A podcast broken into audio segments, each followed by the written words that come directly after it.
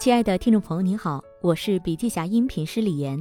本文内容摘编自中信出版集团出版书籍《激活组织：华为奋进的密码》，音频为部分精彩观点摘取。想要了解更多细节，还请阅读原文。本期音频还可以在喜马拉雅、懒人听书、蜻蜓、乐听、三十六课、荔枝等平台收听，搜索“笔记侠”即可。你也可以关注我们的微信公众号“笔记侠”，查看更多内容。从二点一万家靠倒卖电话机起步的小公司，到面对超长打压仍保持昂扬增长，在二零二一年上半年实现销售收入三千二百零四亿元，净利润率百分之九点八的中国技术标杆企业，华为历尽磨难，面临多次生死考验，满身伤痕却越挫越勇。三十多年来，他打造出一支时刻保持活力与斗志、力出一孔、打得赢、攻不破的铁军。华为员工的充满活力背后隐含着一个逻辑：人的天性趋向平衡、静止、舒服等怠惰状态，只有组织施加外部压力，并被个体感受到时，才能产生内部的动力，才可能使个体对抗熵增。任正非曾提出，组织要用人力资源的水泵来打破每个人喜欢的舒适态与平衡态，只有这样，才能让个体远离这些状态。像水一样被抽向高处，这样才有对外做功的势能，才有更大的生命活力。那下面呢，我们将从四个方面来探讨华为如何在实践中激发员工的个体效能，避免个人怠惰。制造温差，激发个体饥饿感，给火车头加满油，让优秀的人拿最高的激励。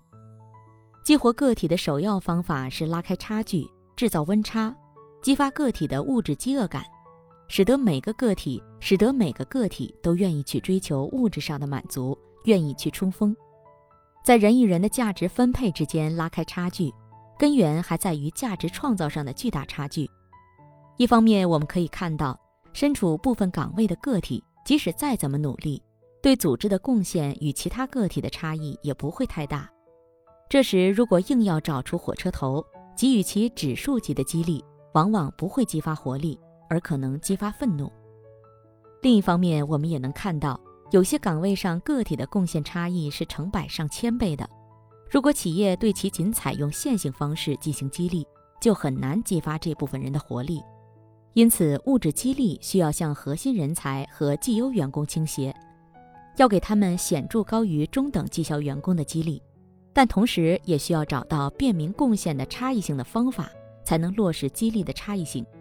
这要求组织在薪酬分配环节注重拉开差距，在机会分配环节注重及时提拔和破格提拔优秀者。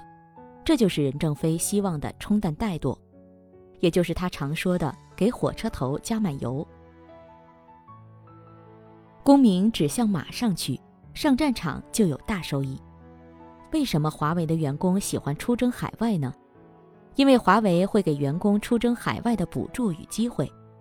粗略地说，华为一个最低职级的中方员工到海外常驻，与他在深圳机关工作相比，每年补助至少多三十万元。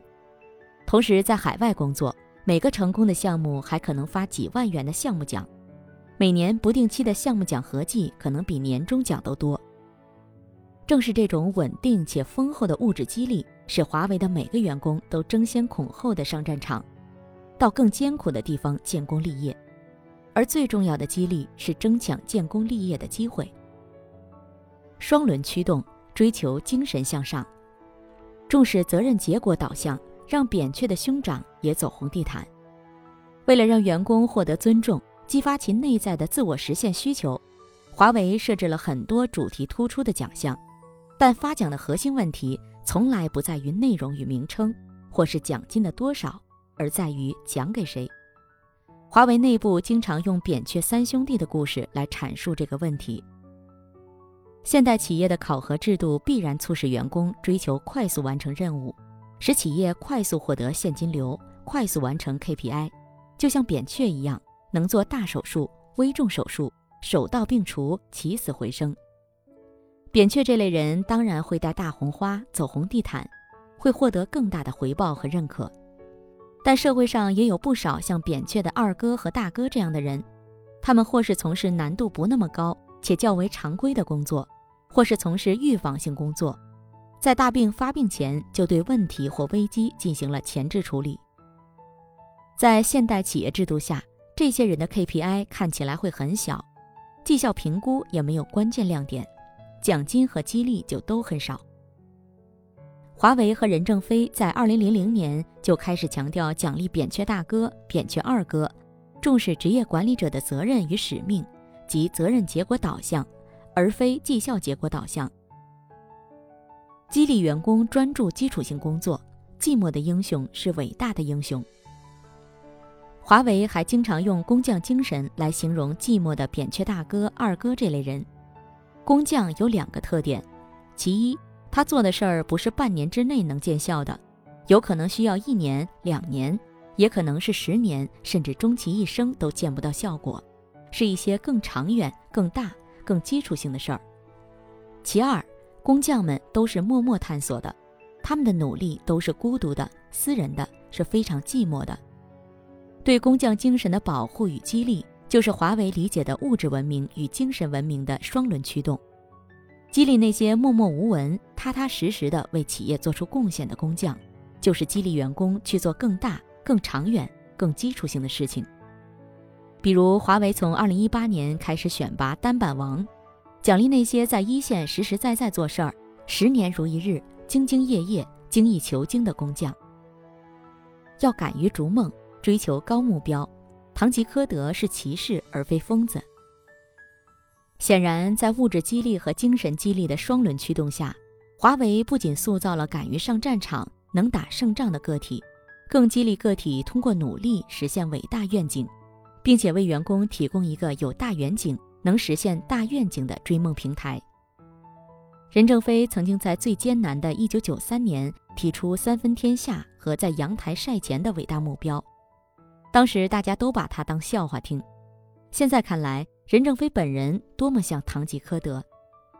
通过愿景和使命来激发员工，为员工提供一个有意义的工作平台，历来是华为激活员工的一个重要法宝。拒绝普遍化高福利，避免精神向下，保证法律底线的普遍福利。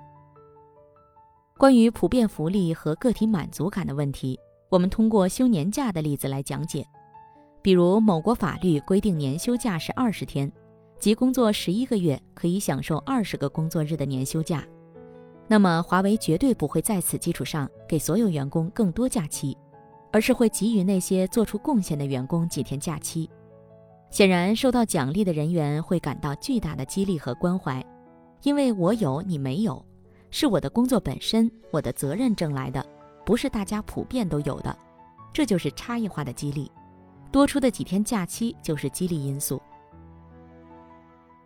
将福利做成激励奋斗的因素。华为拒绝普遍化高福利的另一层意思是对部分个体有差异化的福利，比如华为员工到艰苦地区工作意味着有较高的福利待遇，千万不要误认为华为会给所有员工高福利，华为只对提枪跨马上战场的人给予高福利。对于在机关坐办公室的人，只给予法律底线的福利。因此，为了更大程度的激活员工，组织在给予员工普遍化的、保证法律底线的基础回报之外，还应加上其他多种形式的激励，即基础回报加上额外回报。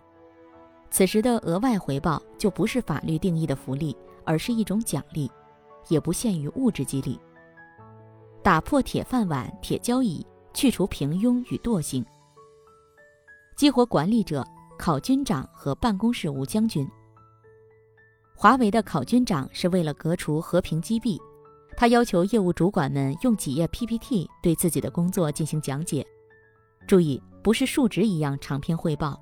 主要时间用于回答评委们和员工们的提问，并且会通过 Vlink 软件在公司内直播，观众可实名或匿名提问。这样的形式其实也在考评委。如果考场上的提问不够精彩，也会被嘲笑。任正非曾说：“要认识到当前的考军长，就是要检验个人贡献与能力，是去除平庸怠惰的一种重要方法，各部门要认真开展好。